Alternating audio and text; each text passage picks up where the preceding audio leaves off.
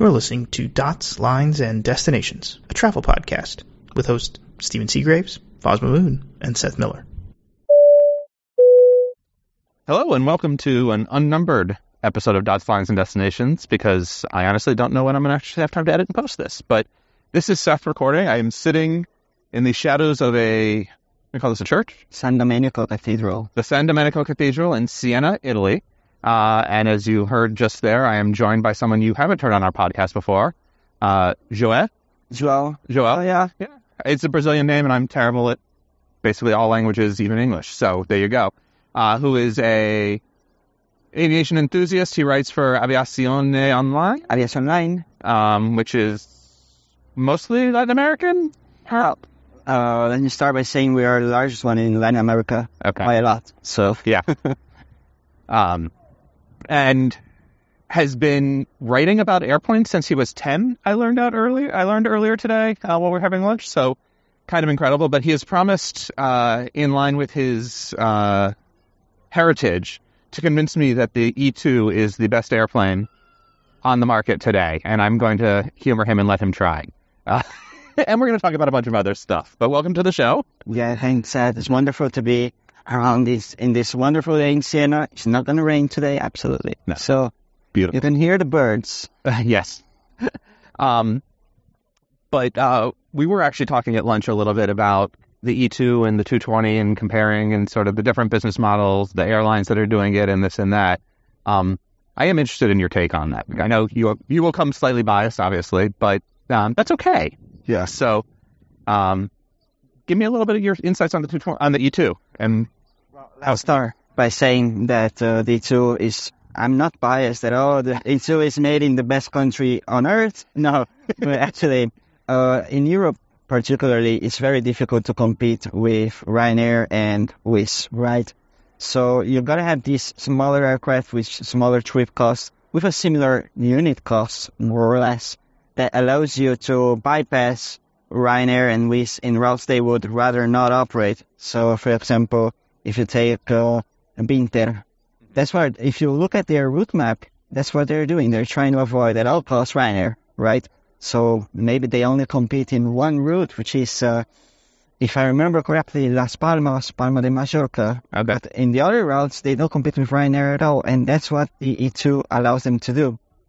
Now, the the A220 also does the same, but if you look at the economics, the E2s are slightly better. So it's and by the way, because the E2 is selling less as of late, the pricing is always better for the airlines. So they've gone on sale a bit.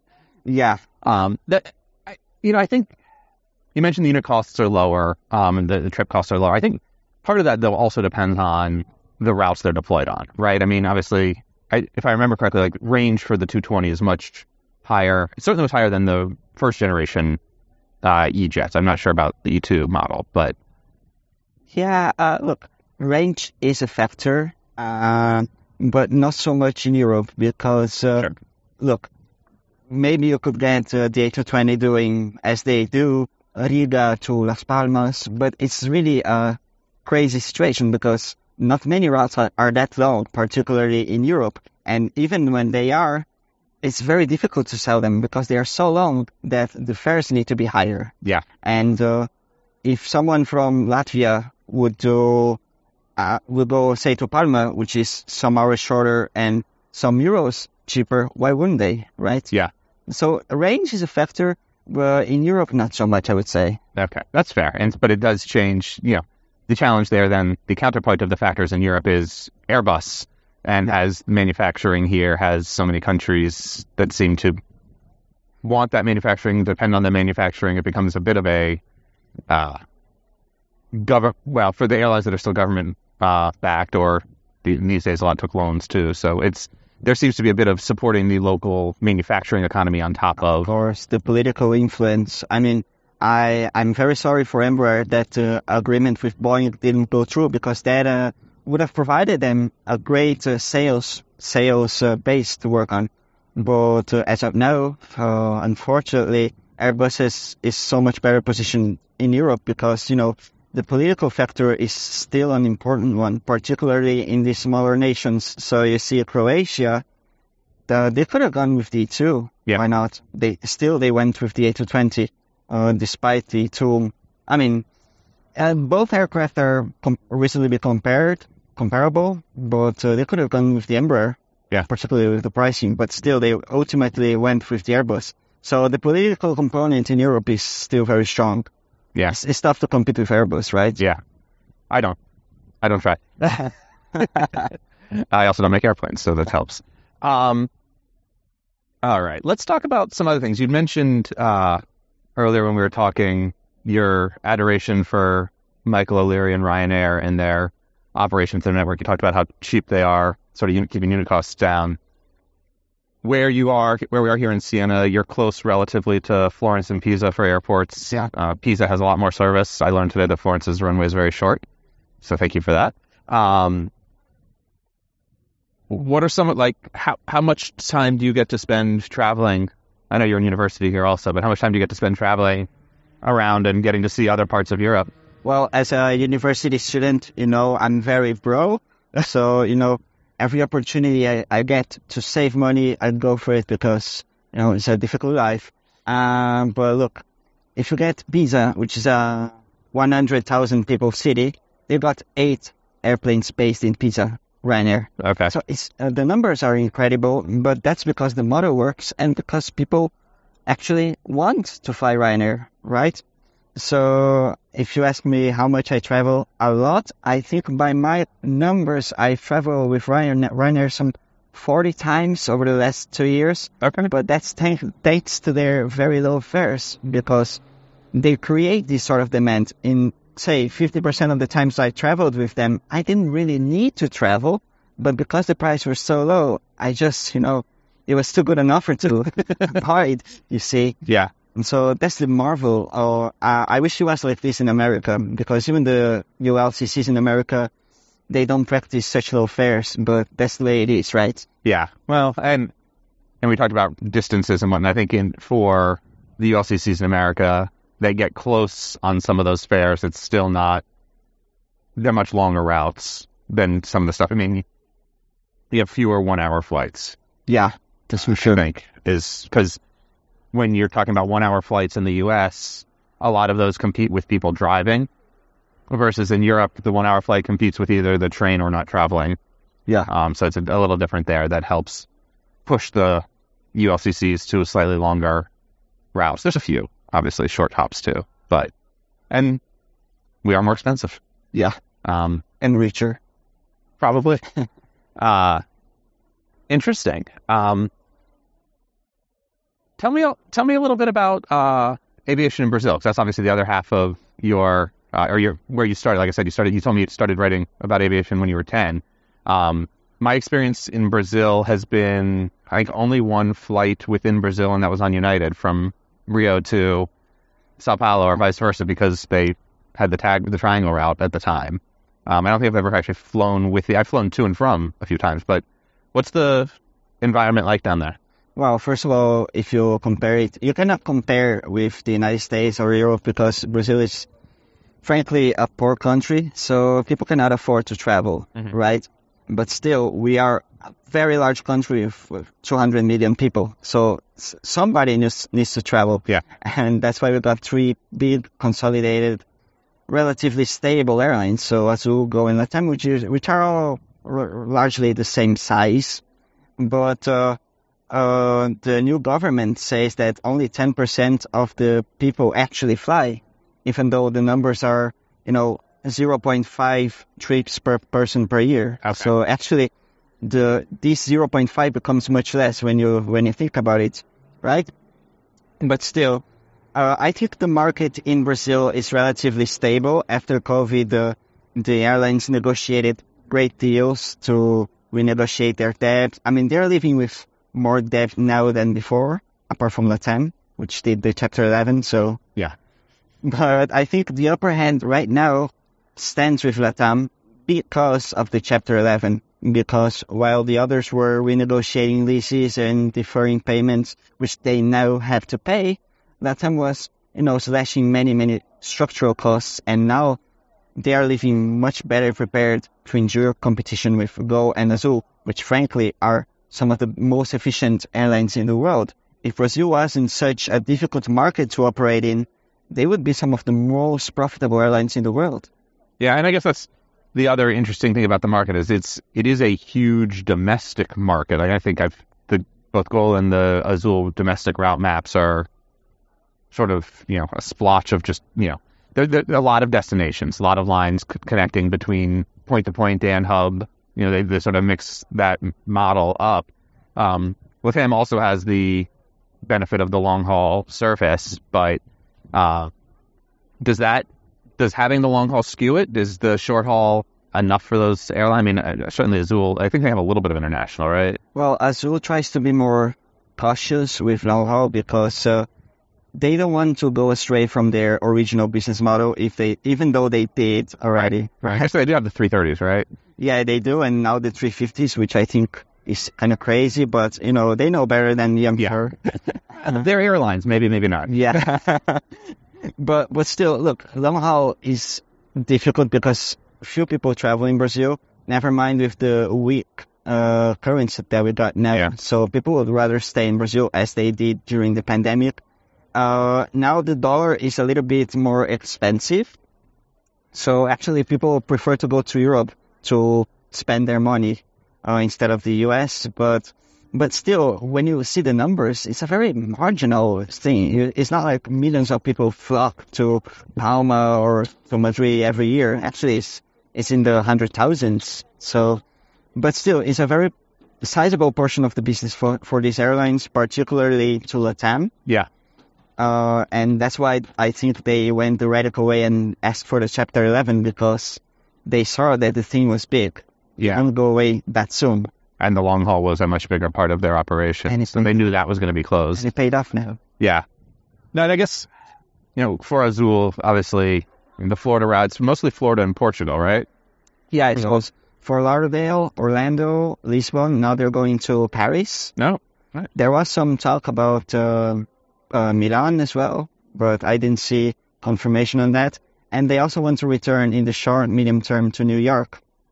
But I, I saw an interview with Azul's CFO these days, and he said every time that we announce New York, something happens. So they announced it before the big recession in 2015, and they announced it before COVID, like in January 2020. So Goodness. they are quite wary with the third time, you know. But Can we pay them to not announce it Yeah. because it would be better for society? please, I hope. Uh, yeah, well, I'll have to keep my eye open next time they announce it for what's about to go wrong. um, interesting. Um, going back to the E2 versus the 220, when we you, you, you touched on this a little bit earlier with uh, the Riga to Las Palmas, um, or to yeah, to Las Palmas, and they have Dubai also. If I remember, I seven hour plus flights, eight hour flights uh, on, you know, listen, they have a business class model, but they also have a very uh, economy class, uh, basic economy sort of offering with everything unbundled, fees for snacks, everything in the back. Um, but Martin Gauss is pretty aggressive about making sure he gets what he wants. but at the same time, they've got nowhere else to fly. So they need Yeah. to put those planes somewhere, right? I mean, I interviewed Martin once. He's a very nice, intelligent guy, but uh, Air Baltic is in a very difficult situation because of the the war. They cannot fly to Russia and Belarus and Ukraine anymore. So, and they at the same time they are receiving so many A220s. Yeah. they gotta deploy this plane somewhere, and there's only so much demand that goes to Frankfurt or Munich. So you got to stimulate those routes to leisure destinations as well. I, I I'm not criticizing them at least because I know that they are in a very difficult situation as of now. Yeah. It's an interesting one also. Like they're they have their route network. They're also though they have at least some planes out to other airlines. I flew on a Air Baltic A220 for Swiss a couple weeks ago. Uh, and at the same time, they've been having issues with the Pratt & Whitney engines and had to wet lease planes in to operate for their summer schedule because the I think they've had one plane that's been on the ground more than a year now. Yeah, it's a mess. But at the same time, it's at no fault of their own. First, there's the COVID, then there's the war, then there's the supply chain issues. Uh, it's such unluck, uh, such lack of luck, actually. But, you know, they're doing quite well considering all the circumstances, you know. Yeah.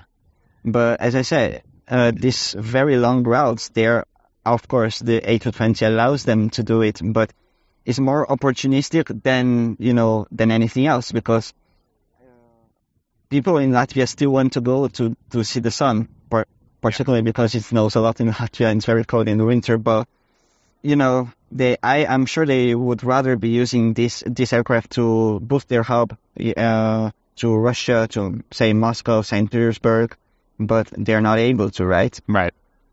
Yeah, that's an interesting challenge. And then there's the other factor on that, which is they are once again still talking about going public, um, which they've been talking about for a long time, I know. Um, but as they've repaid their debt to the government, I think, um, I think I saw a release about that the other day, uh, and they're working towards getting there in 2024 to get back um, into the public market and sort of let the Latvian government cash in on the investment they made in having these, and you know, entrusting to rebuild the airline and converting to the C series at the time. Right, they were they were one of the first big airlines to commit, or they weren't a big airline, but they were one of the first big commitments to Bombardier when it was still called the C series. And it paid off, didn't it? Yeah, well, probably. We'll see. They still got a few engines out of service. um, what else is interesting? What else is fun? Well, uh, I, I I was talking to some friends these days uh, about the A220 and about Air Baltic, and uh, they essentially with these supply chain issues, with the Pratt Whitney issues, which by the way, they also power the E2s and the A320neos. they barely fly these days, but that's the way it is, right?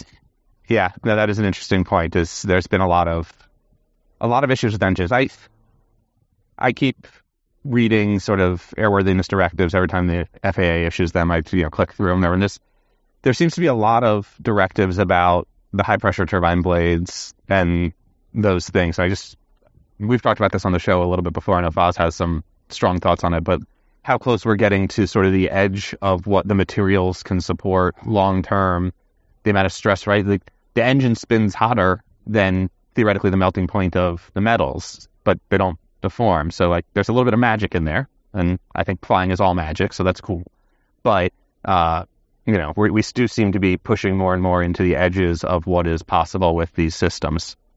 And look, uh, I'm uh, an economics major, so I, I would really rather not uh, talk about yeah. engineering because I trust the engineers in whatever yeah, yeah. they do. That's fair. Um, I hope, I hope they it out because I mean they're yeah. not amateurs. No, but it is, it is one of those interesting situations where each time you look at it, you're like, it's we do seem to be teetering on the edge, and that certainly uh, I don't think it's unsafe, but it does make me wonder about what is the future hold, you know, what's the next generation of engines? Can they be even bigger, even more efficient, or do we have to do a, you know, do we does it become the ductless, like right, the free spinning blades uh, fans uh, that was it GE is trying to develop that, or Safran, Safran with GE is trying to develop that. Uh, there's some interesting designs out there. I still think we're anywhere close to hydrogen and electric being mainline aircraft power, so that's a long way out. So we're going to need something along the way. We're all in the same boat, right? Yeah. But awesome. Well, it's a pleasure to have you on the show. Um, and I really appreciate it. Also, thank you for, you know, agreeing to meet me and show me around Siena and wander. Did you enjoy it? I did. See, it's a beautiful town, um, tiny, which makes it easy to visit. Um, I've spent now a grand total of three hours here, and I've been informed that I've seen almost all of it. Not really, but uh, we haven't gone into any of the churches yet, so uh, that's certainly allowed us our visit to be a much quicker. But uh, the churches would take days. So. Yeah. but yeah, it's a cute little town. Um, delicious food. Uh, boar is apparently the uh, meat of the local meat that's uh, they're famous for. I had a delicious boar ragu on pappardelle, um, pasta, homemade, at the restaurant this afternoon. So full endorse that. Um, and yeah, I appreciate it. So uh, to our listeners, thanks for joining uh, on this rambling and bizarre little mini episode here in Siena. And we'll talk to you next time. Take care. Cheers.